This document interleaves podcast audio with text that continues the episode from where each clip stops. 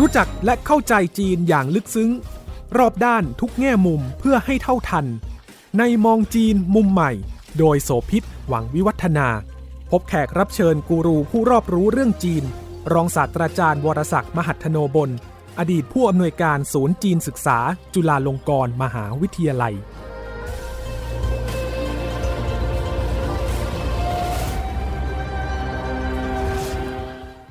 สวัสดีค่ะ ต้อนรับคุณผู้ฟังมาพบกับมองจีนมุมใหม่ ทางไทย PBS Podcast นะคะ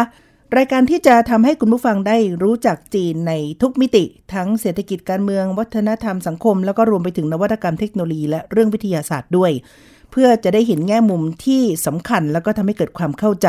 เพื่อนำไปสู่ความเท่าทัน และเป็นโอกาสมากกว่าเป็นภัยคุกคามค่ะ เรายังอยู่กับท่านรองศาสตราจารย์วรศักดิ์มหัทนบุญอดีตผู้อำนวยการศูนย์จีนศึกษาจากจุฬาลงกรณ์มหาวิทยาลัยนะคะ ซึ่งในแต่ละ episode เนี่ยอาจารย์ก็จะได้มาเล่าเรื่องเกี่ยวกับจีน ในแง่มุมเชิงลึก รวมทั้งการย้อนไปดูอดีต เพื่อจะได้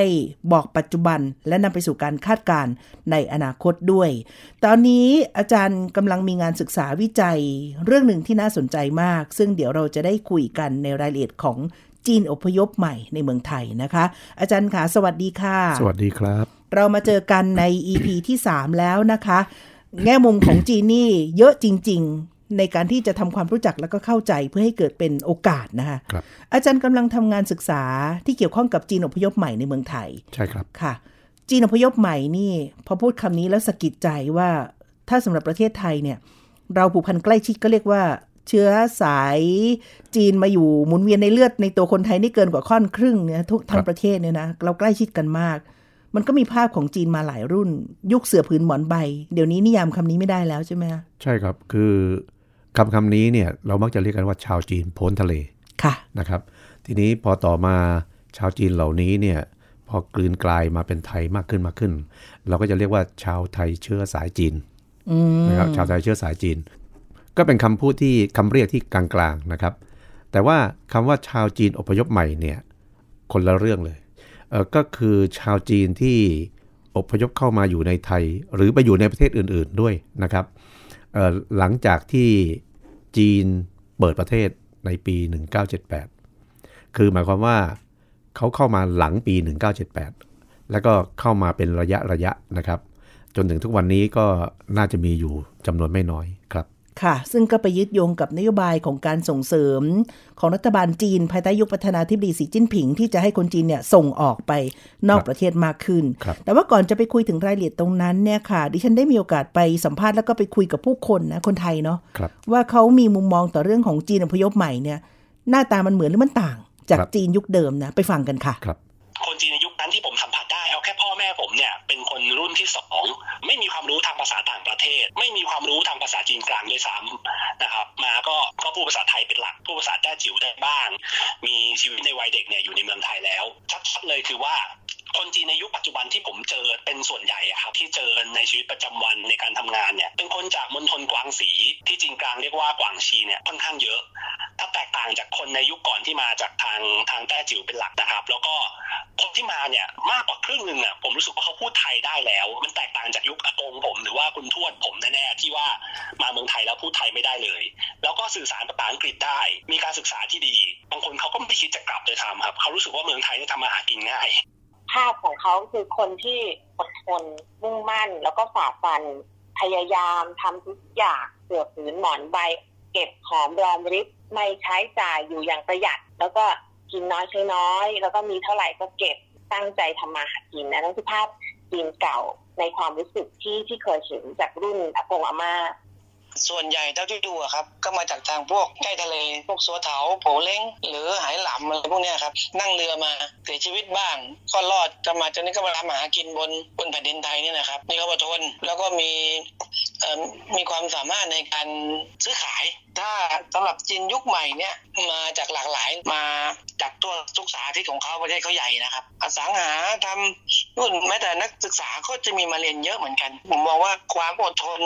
การเจรจาต่อรองอะไรก็จะแตกต่างกับคนยุคเก่าเลยครับ ความด้วยศักยภาพที่เขามีในยุคใหม่นะครับ คือเขาสามารถที่จะหาเงินได้ง่ายกว่ายุคเก่า ดูเหมือนสมัยก่อนที่เขาดูแบบโอ้หนีความยากลำบากบางคนเอาชีวิตรอดอะไรเงี้ยมามามามาเมืองไทยแต่สมัยนี้ก็ดูเหมือนกับว่าเขามาเพื่อมาลงทุนมาพัฒนาสิ่งที่เขามีอยู่แล้วมือนกับเขามีทางเลือกเยอะขึ้นนะฮะสมัยนี้เขาไม่ได้มาสุดขืนหมอนไปเขามาพร้อมเงินเต็มกระเป๋าเลยจีนใหม่ของสังคมไทย ลูกจีนจะเป็นหลายเป็นรุ่นที่เกิดมาสบายแล้วแล้วก็มี การศึกษาที่ดี แล้วก็มีวิถีชีวิตที่ก้าวหน้าตั้งใจที่จะพัฒนาตัวเอง แล้วก็มีความรู้มีความมีข้อมูล จีนรุ่นก่อนๆเราเนี่ยมาในภาพที่ค่อนข้างหวาดผวากับสถานการณ์ที่เกิดขึ้นในประเทศจีน อาจจะตั้งแต่สงครามญี่ปุ่น หรือบางบางกลุ่มอาจจะมาในยุคที่จีนเปลี่ยนแปลงการปกครองรอยต่อระหว่างระหว่างจีนคณะชาติกับจีนคอมมิวนิสต์ จีนอพยพใหม่เนี่ยถ้าเรามองนะปัจจุบันเนี่ยปัญหาต่างๆ ทั้งความเหลื่อมล้ำหรือว่าความยากจนในประเทศเนี่ยมันค่อนข้างที่จะลดน้อยไปแล้วนะด้วยการพัฒนาของเขาค่อนข้างที่จะเร็วนะดังนั้นการอพยพของจีนยุคใหม่เนี่ยจะเน้นไปที่การต้องการไปลงทุนนะคะหรือว่าการขยายธุรกิจในประเทศต่างๆ มากกว่าอย่างในไทยเองนะคะ คนจีนยุคใหม่ที่อพยพออกมาเนี่ยเขามาด้วยความรู้สึกว่าเขามี backup ที่ดีในบ้านเกิดของเขาในแง่ของในเรื่องของต้นทุนหรืออะไรทั้งหลายเนี่ยการที่เขาออกมาอออยู่ในต่างประเทศคือเขาเป็นการบุกเบิกแล้วก็สร้างผลกำไรกลับไปบ้านเมืองเขาครับเขาก็สร้างครอบครัวมาอยู่เมืองไทยแล้วรู้สึกว่าอยู่ประเทศไทยนี่แหละมั่นคงแล้ว นี่ก็เป็นบางส่วนนะคะก็มีทั้งที่บอกถึงเรื่องของการอพยพมาอย่างยากลำบากในยุคก่อนนะหนีภัยสงครามหนีความลำบากยากจนนะข้ามน้ำข้ามทะเลไปอยู่หาโอกาสใหม่ในดินแดนใหม่ครับนะประเทศที่ 3 แล้วก็มีทั้งคนที่มองเห็นจีนเป็นนักลงทุนด้วยเนี่ยนะก็เรียกว่าคลาๆกันไปค่ะ ทีนี้กลับไปที่งานวิจัยของอาจารย์ครับอาจารย์กำลังศึกษาเรื่องของจีนอพยพใหม่โฟกัสมาที่ประเทศไทยใช่ไหมคะใช่ครับเล่าให้ฟังหน่อยได้ไหมครับเป็นยังไงบ้างครับเออจริง ๆ ผมเห็นความสำคัญของการเข้ามาของจีนอพยพใหม่มานานแล้วพอสมควร ก็ไม่ต่ำกว่า 10 ปีแล้วนะครับ ทีนี้ช่วงเมื่อสัก2อสปีก่อนเนี่ยบังเอิญตอนนั้นมันจะใกล้เกษียณ แต่ว่ายังเป็นผอออยู่ผอในศูนย์จีนนะครับ ก็เลยคิดว่าเอ้ยเราน่าจะทำเรื่องนี้นะครับ ก็เลยไปหาแหล่งทุนซึ่งก็ได้ก็คือสำนักงานกองทุนสนับสนุนการวิจัย หรือที่เราเรียกในวงวิชาการช่วยชื่อย่อๆว่า สกว ก็ทำมาประมาณ 2 ปีแล้ว แต่ว่าบังเอิญมาเจอโควิด -19 นะครับ ก็เลยสะดุดไปพอสมควร โควิดเนี่ยทำให้ชาวจีนที่อพยพใหม่กลับไปเมืองจีนแทบหมดเลย คนที่เราไปเจอเขาเนี่ยนะหายไป แล้วก็มันก็กระทบอย่างมากนะครับเอออย่างเช่นผมไปที่ภูเก็ตเมื่อปีที่แล้ว ปรากฏว่าแทบจะเป็นเมืองร้างเลย ตลาดคนเดินที่ครั้งหนึ่งเนี่ยตอนที่ชาวจีนนักท่องเที่ยวเข้ามานะครับ ว่ากันว่าพอตกกลางคืนเนี่ยคุณแทบไม่ต้องเดินเลย มันเหมือนกับถูกผลักให้เดินอะคนมันแน่นมาก มาบัดนี้ไม่มี เพราะงานวิจัยของอาจารย์ต้องเป็นการไปสัมภาษณ์ไปพูดคุยกับผู้คน เพื่อเก็บข้อมูลด้วยใช่ไหมใช่สองสองสองแบบครับ คือเราทำทั้งแบบอย่างที่คุณนุ่นพูดนั้นเออเป็นแบบเชิงคุณภาพค่ะแล้วเราเราสัมภาษณ์มาเป็นตัวบุคคลนะอ่าเอออันนี้อาจจะมีเรื่องดราม่าเยอะ แล้วก็เอามาเรียบเรียงเขียนเป็นงานวิจัยค่ะนะครับ อีกแบบหนึ่งคือเชิงปริมาณ อันนี้เราแจกแบบสอบถามนะฮะไปยังคนจีนที่อยู่ในเมืองไทยเนี่ยนะครับแล้วก็ตอบกลับมาเป็นเชิงสถิติ อธิบายความออกมาว่ามันเป็นยังไงยังไง ทีนี้ถ้าแบบหลังแบบเชิงปริมาณเนี่ยมันมันไม่ได้เข้าไปสัมผัสแบบลึกซึ้งไงค่ะแต่มันจะได้ตัวเลขที่เยอะแล้วก็เห็นภาพกว้างได้ แล้วอาจารย์ศึกษาอะไรบ้าง ในกลุ่มของจีนอพยพใหม่ในเมืองไทยในแผนงานที่กำลังทำอยู่อะค่ะเออเราเราศึกษาเป็นประเด็นตั้งแต่เออประเด็นแรก ๆเลย ว่าชีวิตตอนอยู่ในจีนเป็นยังไง อืมเอ่อพออยู่ๆไปแล้วทำไมจึงมาคิดจะมาเมืองไทย คือมันมีแรงจูงใจอะไรค่ะหรือมีแรงผลักดันอะไร แล้วพอมาแล้วเนี่ยมันก็ต้องปรับตัวเออแล้วเขาต้องปรับตัวกับอะไรบ้าง และอะไรที่เขาคิดว่าไม่ปรับตัวเลย แล้วมีปัญหาอะไรไหมเอาละพอจะอยู่ไป 3 ปี 5 ปี แต่แต่บางคนนี้อยู่มา 20-30 ปีนะก็มี หลังจากนั้นแล้วเอาละปรับตัวได้แล้ว แล้วชีวิตความเป็นอยู่เป็นยังไงค่ะแตกต่างกับจีนอย่างไรนะครับ แล้วในอนาคตเขาจะว่ายังไงกับอนาคตของชีวิตของเขาอืม ครับเดี๋ยวเราจะมาลงรายละเอียดกันว่าข้อค้นพบอาจารย์พบอะไรที่น่าสนใจบ้างครับซึ่งการมองจีนอพยพใหม่ในเมืองไทย มันก็อาจจะทำให้ฉายภาพได้ไกลแล้วก็ขยายขอบเขตไปถึงจีนอพยพใหม่ที่ไปอยู่ในชาติอื่นๆด้วยใช่ครับถ้าย้อนกลับไปดูถึงเรื่องของสิ่งที่เรียกว่าเป็นตัวกระตุ้นชั้นดีครับก็คือหนึ่งในนั้นคือนโยบายการส่งออกเนี่ยคนจีนนะครับไปสู่ทั่วโลกภายใต้ประธานาธิบดีสีจิ้นผิงนะครับซึ่งมันควบคู่ไปกับการที่เขาเปิดประเทศ แล้วมันก็มาคู่ๆกับทั้งเรื่องของแผนการ Belt and Road Initiative ครับนะคะครับเส้นทางสายไหมทั้งทางบกทางทะเลในศตวรรษที่ 21 แล้วก็การขยายการลงทุนออกไปสู่ภูมิภาคต่างๆ แต่ทีนี้ถ้าพูดถึงภาพของจีนคนจีนที่อยู่ต่างประเทศเนี่ยอาจารย์นิยามไว้ 3 กลุ่มจีนพ้นทะเล ชาวไทยเชื้อสายจีน อันนี้ก็คือมาตั้งรกรากแต่งงานครับมีลูกมีหลานไปแล้วเนาะครับเหมือนกับในเมืองไทยที่มีอยู่อีกมาก แล้วก็จีนอพยพใหม่เนี่ยถ้าภาพดิฉันมองเห็นแยกง่ายๆอย่างนี้เลย ถ้าเป็นรุ่นต้องบอกว่ารุ่นปู่ย่าตายายน่าจะเจเนอเรชันประมาณรุ่นที่ 3 ละค รับร้อยกว่าปีมา อันนั้นน่าจะมา 2 เหตุหลัก แล้วมาทางทะเลซะมันง่ายที่สุดอะเพราะการคมนาคมขนส่งมันยังไม่ไม่สะดวกสบายแบบนี้เนี่ยครับมาทางทะเลก็มาเรือโลสำเภามาเสือพื้นหมอนใบครับมาจากปัญหาเรื่องความยากจนนะส่วนหนึ่งก็คือไปตายดับหน้า แล้วก็มาจากเรื่องของการหนีภัยสงคราม มีสงครามกลางเมืองในจีนใช่ไหมฮะใช่ครับก็มาเป็นบรรพบุรุษของพวกเราทั้งในอาเซียนนี่เลยเนาะครับนี่คือยุคเก่าเดินทางมายากลำบากรอนแรมเป็นเดือนไม่มีตังค์มา แล้วก็มาด้วย ความเชื่อว่าเมื่อมีโอกาสที่ดีแล้ว ฉันจะขอกลับไปตายที่เมืองจีน กลับไปบ้านเกิดความกตัญญูรู้คุณเนี่ยมันฉายชัดมากครับแต่จีนใหม่นี่ไม่ไม่ได้มีหน้าตานี้ชั่วลัดนิ้วมือเดียวนั่งเครื่องบินมาได้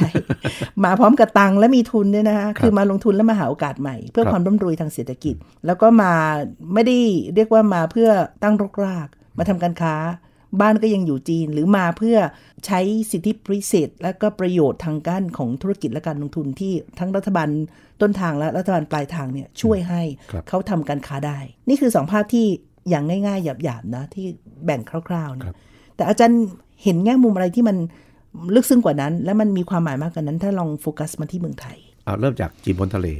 แล้วมาถึงชาวไทยเชื้อสายจีน ค่ะ ชาวไทยเชื้อสายจีนเนี่ยอาจจะเป็นรุ่นที่ 2 รุ่นที่ 3 นะฮะก็ยังมีความเป็นจีนหลงเหลืออยู่นะครับ ถ้าเป็นกลุ่มนี้นะครับก็อยู่กันมายาวนานแล้ว อัตลักษณ์ที่สำคัญมากๆเนี่ยตั้งแต่ตอนมาอยู่เมืองไทยใหม่ๆจะกี่ร้อยปีก็แล้วแต่นะครับ จนถึงก่อนที่จีนจะเป็นคอมมิวนิสต์เนี่ยกลุ่มคนจีนเหล่านี้นะครับพอเข้ามาเมืองไทยแล้วเนี่ยจะมีความต่างในเรื่องหลักยึดถือทางศาสนาไม่ต่างกัน ไม่ต่างกับคนอดีตใช่ไหมใช่ครับ คือเขาเข้ามาเมืองไทยคนไทยก็นับถือศาสนาพุทธอ่าคนจีนก็นับถือศาสนาพุทธ ค่ะ อย่างนี้เป็นต้น คือถ้าถ้าคนเรามีวัฒนธรรมที่คล้ายกันเนี่ย มันเหมือนกับพูดภาษาเดียวกันละคือไหว้พระองค์เดียวกัน เป็นมิตรกันได้ง่ายขึ้น ใช่ใช่ใช่ครับ ทีนี้อ่าแต่ถ้าเป็นจีนอพยพใหม่ ไม่ใช่นะจีนอพยพใหม่นี้เนี่ยเออเข้ามาเนี่ย เราต้องจับตั้งแต่เมื่อกี้ที่ผมได้เอ่อเรียนไปว่าหลัเข้างมาปีได้เก้าร้อยเจ็ดสิบแปดใช่พันเก้าร้อยเจ็ดสิบแปดคนพวกนี้เขาตอนที่เขาเกิดและเติบโตเนี่ย จีน ไม่ให้นับถือศาสนาอ่าไม่มีศาสนาแล้คือวเอ่อพอหลังจากที่เติ้งเสี่ยวผิงให้นับถือศาสนาก็ไม่ได้ถูกชูขึ้นมา ค่ะนะเหมือนกับที่ผมไปพูดเมื่อ episode แรกเลยนะฮะที่บอกว่าเออตรงนี้เนี่ยมันมันมีความต่าง เพราะฉะนั้นชาวจีนอพยพใหม่เนี่ยเกือบทั้งหมดที่ไปสัมภาษณ์มานะไม่มีศาสนา ฉะนั้นพอเขาเข้ามาแล้วเขาเห็นคนไทยนับถือศาสนา มันจึงเป็นสิ่งที่ค่อนข้างจะแปลกแยกอืมยกตัวอย่างเช่น ถ้าเกิดเขาแต่งงานกับผู้หญิงไทยที่นับถือศาสนาพุทธอะค่ะคนไทยก็ต้องไปทำบุญตักบาตรมีขึ้นบ้านใหม่ มีอะไรเข้าพรรษาอาสาฬหบูชาอะไรไปเยอะวัดแยะอ่าใช่ทำบุญเขาก็ดีนะเขาพยายามปรับตัวแต่เขาก็ประดักประเดิด นึกออกไหมฮะ คือจะทำจะเช่นจะถวายปัจจัยให้พระเนี่ยก็ยังเก๊ๆกังๆ หรืออาจนคบจะถามว่าทำไมต้องให้เงินคนอื่นเขาใช่ความหมายนั้นครับใช่ไหมคือคือไอ้ตรงนี้นี่แหละที่มันจะทำให้เอ่อเกิดความต่าง ว่าจะอยู่ร่วมกับคนไทยได้อย่างไรค่ะ มันไม่เหมือนกับรุ่นก่อนนะรุ่นก่อนเข้าวัดด้วยกัน คือคือมันเหมือนกับพูดภาษาเดียวกันน่ะอืมแต่ว่าคนไทยก็จะไม่เข้าใจว่าเอ๊ะทำไมคนจีนนี่จึง เช่นเห็นพระก็ เฉยๆแต่ถ้าเป็นคนจีนสมัยก่อนเห็นพระก็จะรู้สึกโอ้ให้ความเคารพนับถือใช่ไหมแต่แต่เขาเฉยๆแกซึ่งซึ่งอันนี้มันเป็นภาวะหนึ่งที่มันค่อนข้างแปลกแยก อย่างนี้เป็นต้นในนี้ผมเปรียบเทียบแบบกว้างๆให้คุณนุ่น หรือท่านผู้ฟังได้ได้ได้ได้เข้าใจในเบื้องต้นนะครับ มีเรื่องของความแตกต่างในเชิงของหลักคิด แล้วก็ไม่ได้ยึดโยงจากความเชื่อแบบเดิมๆด้วย เรื่องของความกตัญญูรู้คุณหรือว่าการยึดโยงกับบ้านเกิดจีนอพยพใหม่ ต่างกับยุคก่อนยังไงบ้างคะโอ้เรื่องนี้ก็ต่างนะโดยทั่วไปแล้วเนี่ยคือเขาไปให้ความสำคัญกับการสร้างเนื้อสร้างตัวอ่าฉะนั้นพอมีเมืองไทยเป็นปลายทางใช่ไหมครับเขาก็ต้องรีบสร้างเนื้อสร้างตัวแล้วถ้าถามว่าเมืองจีนเป็นยังไงเขาก็กลับนะ กลับไปช่วงเยี่ยมพ่อช่วงแม่ช่วงช่วงตรุษเทศกาลจีนแต่ทีนี้พอถามบางคำถาม เช่นถ้ากรณีที่กรณีตัวอย่างที่ยังมีพ่อแม่อยู่อะมีอยู่เคสหนึ่งนะเขาบอกเขาเขาไม่สนใจแล้วเพราะเราก็ตกใจว่าทำไมเขาบอกอ๋อมีญาติคนอื่นเขาช่วยดูให้ นึกออกไหมครับว่า ถ้าเป็นจีนพ้นทะเลนี่ไม่ไม่ได้นะ คือรู้สึกว่าความกตัญญูนี่เป็นเรื่องใหญ่ ค่ะ ถ้าเป็นจีนพ้นทะเลนี่คือ มาแล้วเมื่อลืมตาอ้าปากได้ เมื่อพอจะมีเงินมีทองเก็บหอมรอมริบในการส่งโพยกวนการส่งเงินกลับไปครับจุนเจือญาติที่เมืองจีนนี่ถือเป็นเรื่องสำคัญเป็นความกตัญญูครับแล้วยิ่งกว่านั้นคือถ้ามีกำลังคือไปด้วยตัวเองได้ ก็จะหอบพิ้วเข้าของซื้อของไปฝากเครือญาติมิตรที่ยังยากจนอยู่ใช่ให้ดีกว่านั้นอีกก็คือว่าไปรับมาอยู่ด้วย หรือการมาอยู่ครับในประเทศใหม่ที่ตัวเองลืมตาอ้าปากได้แล้วใช่อันนี้คือบริบทของเดิมแต่โลกยุคใหม่ จีนใหม่ ไม่ใช่ ไม่มีมิตินี้ ที่พวกที่ไม่มีมิตินี้คือกลุ่มที่คุณนุ่นพูด กลุ่มที่ออกจากประเทศจีนช่วงที่สีจิ้นผิงรณรงค์ว่าให้ออกเอาไปลงทุนทำาใช่ แต่แต่ถ้ามารุ่นหลังปี 78 ใหม่ ๆ ที่จีนเปิดประเทศนะค่ะ พวกนี้ขมขื่นนะคือตอนที่อยู่จีนก็ยากจนใช่ไหมครับ ตอนที่มาเมืองไทยเนี่ยเขาเรียกว่ามาตายเอาดาบหน้า ดีตัวเครื่องบินขาเดียว มาปักหลักแล้วไม่กลับไปอีกเลย อ๋อสภาพก้ากึ่งคล้ายๆกับจีนพ้นทะเลใช่แต่ว่าเดินทางมาเร็วหน่อยนึงไม่ต้องลงใช่สมภาเป็นเดือนอย่างนั้นใช่ไหมแต่แต่พวกนี้ยากจนก็มีอยู่เคสหนึ่งนะครับ ที่จะอยากจะเล่าให้ฟัง ผมทึ่งมากเป็นผู้หญิงตัวคนเดียวยังโสด ตอนที่สมัยนั้นตอนที่เข้ามาหลังปี 78 เนี่ยยังสาวอยู่นะ ตีตั๋วเครื่องบินขาเดียวไม่กลับไปละ คือกะมาตายเอาดาบหน้าเลย แล้วไปถูกทิ้งไว้ที่ไหนก็ไม่รู้ หมายถึงเขาหาทางมาที่เมืองไทยโดยผ่านบริษัทในหน้า ใช่ครับอาจจะมาอ่าติดเครื่องบินมาบริษัททัวร์อะไรอย่างนี้ถ้าไม่กลับอะค่ะนะครับค่ะ ทิ้งไว้ที่ไหนก็ไม่รู้ แต่แต่เวลาผ่านไปเขาก็รู้ว่านั่นคือนนทบุรี แล้วจะเริ่มต้นชีวิตยังไง เธอมองไปมองมา เอ้ย เห็นมีคนไทยกลุ่มหนึ่งอะคุยขยะคุยขยะหาของเก่าขาย ก็ไปถามสื่อสารกันจนทั้งรู้เรื่อง เอาก็เริ่มต้นตรงนี้แหละ ก็เลยไปเก็บของเก่าขาย แล้วไปหาที่เช่าก็ถามคนไทยนี่คือแบบนึกออกไหมครับ พูดภาษาไทยไม่ได้เลยใช้วิธีก็คงภาษาใบในที่สุดได้ห้องเช่ามาเล็ก ๆ ราคาถูกทำอย่างนี้มาโดยตลอดสัก ไม่กี่ปี หลังจากนั้นก็มีผู้ชายอีกคนหนึ่งมาแบบประเภทเดียวกันเลย อ้าว พอรู้ว่าเป็นคนจีนก็ดีใจ คุยไปไกลคุยกันมากลายเป็นสามีภรรยากันอืมแล้วทั้งคู่ก็เก็บของเก่าขาย เวลาผ่านไปหลายสิบปีอะมีลูกมีเต้านะ จบมหาวิทยาลัยในเมืองไทยหมด ตอนนี้เป็นคนรับซื้อของเก่า คือมันจะคล้ายๆ กับชาวจีนพ้นทะเลค่ะนึกออกไหมครับ แต่ว่าการเข้ามาในยุคใหม่อย่างนี้ยมันไม่เหมือนกับยุคก่อน ยุคก่อนก็ลำบากเหมือนกันนะครับ แต่ว่าบ้านเมืองมันไม่ได้โหดร้ายไง แต่ยุคปัจจุบันนี้บ้านเมืองมันเปลี่ยนแปลงสังคมมันซับซ้อน คือไอ้ตรงนี้นี่แหละเป็นเหตุหนึ่งที่เราถามเขาถึงแรงจูงใจว่าทำไมคุณถึงมาเมืองไทยเออคนจีนในยุคปฏิรูปตอนที่เปิดประเทศใหม่ๆนะฐานะก็ไม่ดี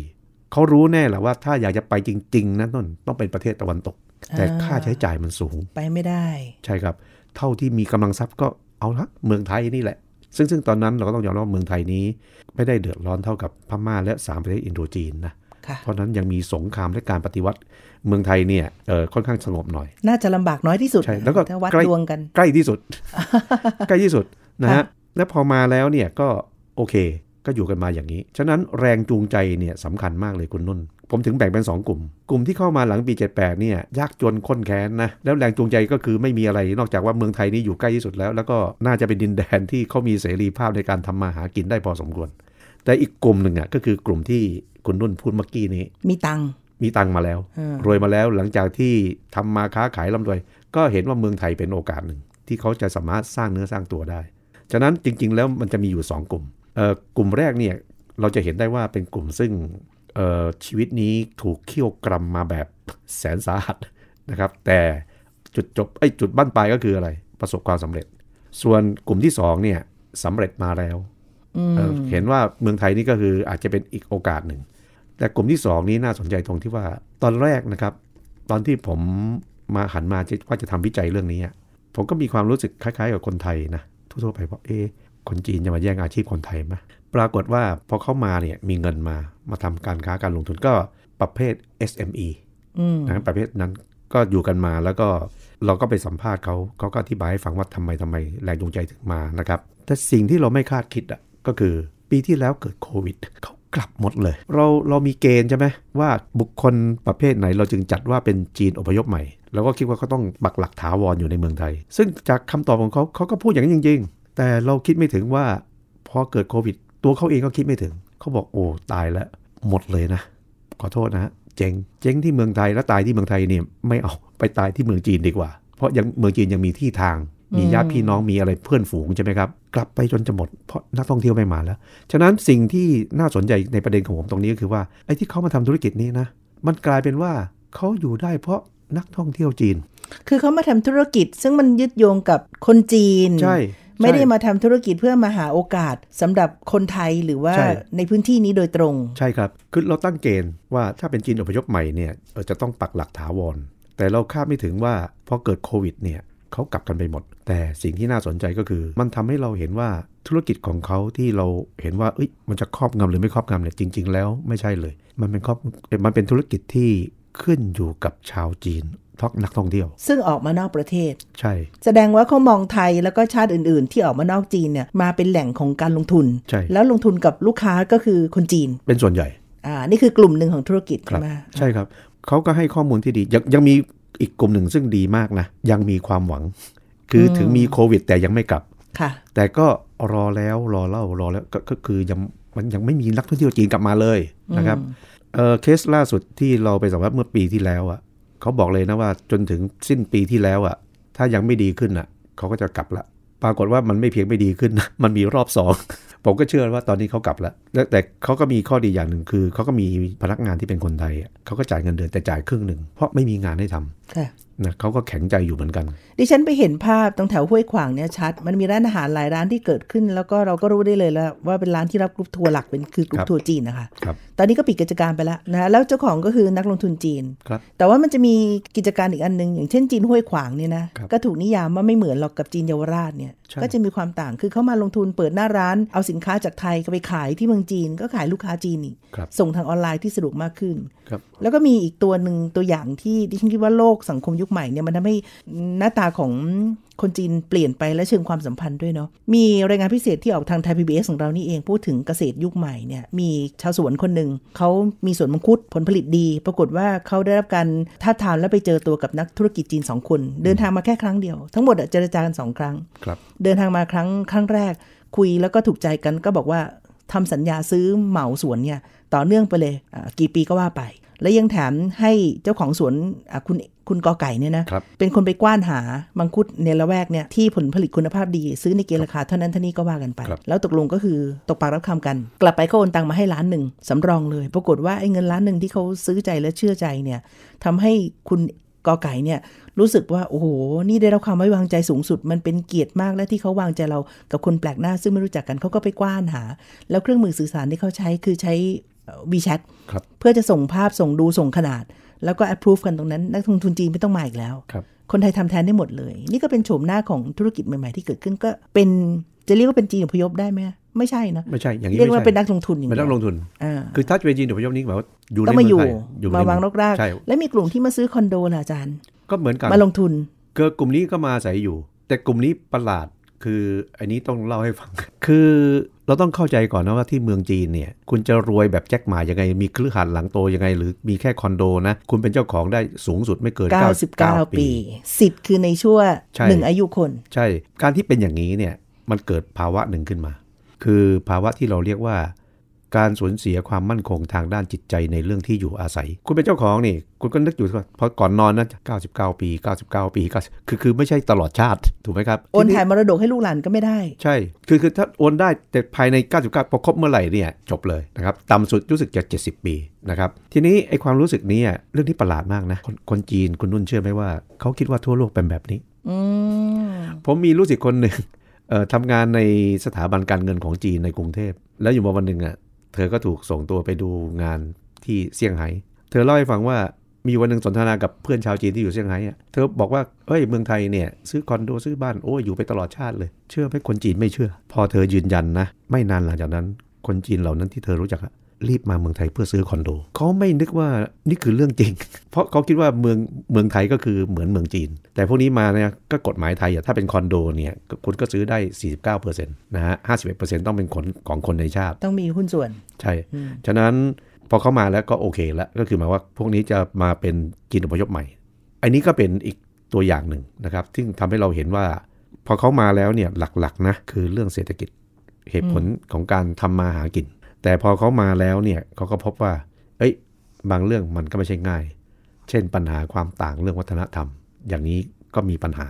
ค่ะ แต่แต่ว่าก็มีหน้าตาแล้วก็รูปโฉมที่เปลี่ยนไปพอสมควรในภาพจำเดิม ระหว่างจีนอพยพรุ่นเก่า แล้วก็จีนอพยพใหม่รวมถึงนักลงทุนใหม่ๆ ซึ่งการเดินทางแล้วก็เครื่องมือการสื่อสารเนี่ยก็ไม่ได้เป็นอุปสรรคมากใช่เหมือนในอดีตนะคะครับเราจะคุยเรื่องนี้เจาะลึกกันอีกครั้งหนึ่งหลังจากที่งานวิจัยของอาจารย์เสร็จแล้วครับและมีข้อค้นพบอะไรบ้างที่น่าสนใจเพื่อจะได้รู้จักและเข้าใจจีนเพิ่มขึ้นนะคะ กับมองจีนมุมใหม่ อาจารย์วรศักดิ์มหัทโนบลแล้วก็ดิฉันสุพิษหมังวิวัฒนาลาคุณผู้ฟังในอีพีนี้ไปก่อนนะคะพบกันครั้งหน้า สวัสดีค่ะ สวัสดีครับ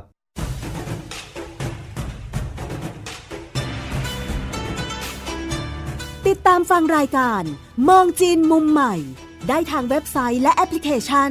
ไทย PBS Podcast กดติดตามสื่อสังคมออนไลน์ ทั้ง Facebook Twitter Instagram และ YouTube ไทย PBS Podcast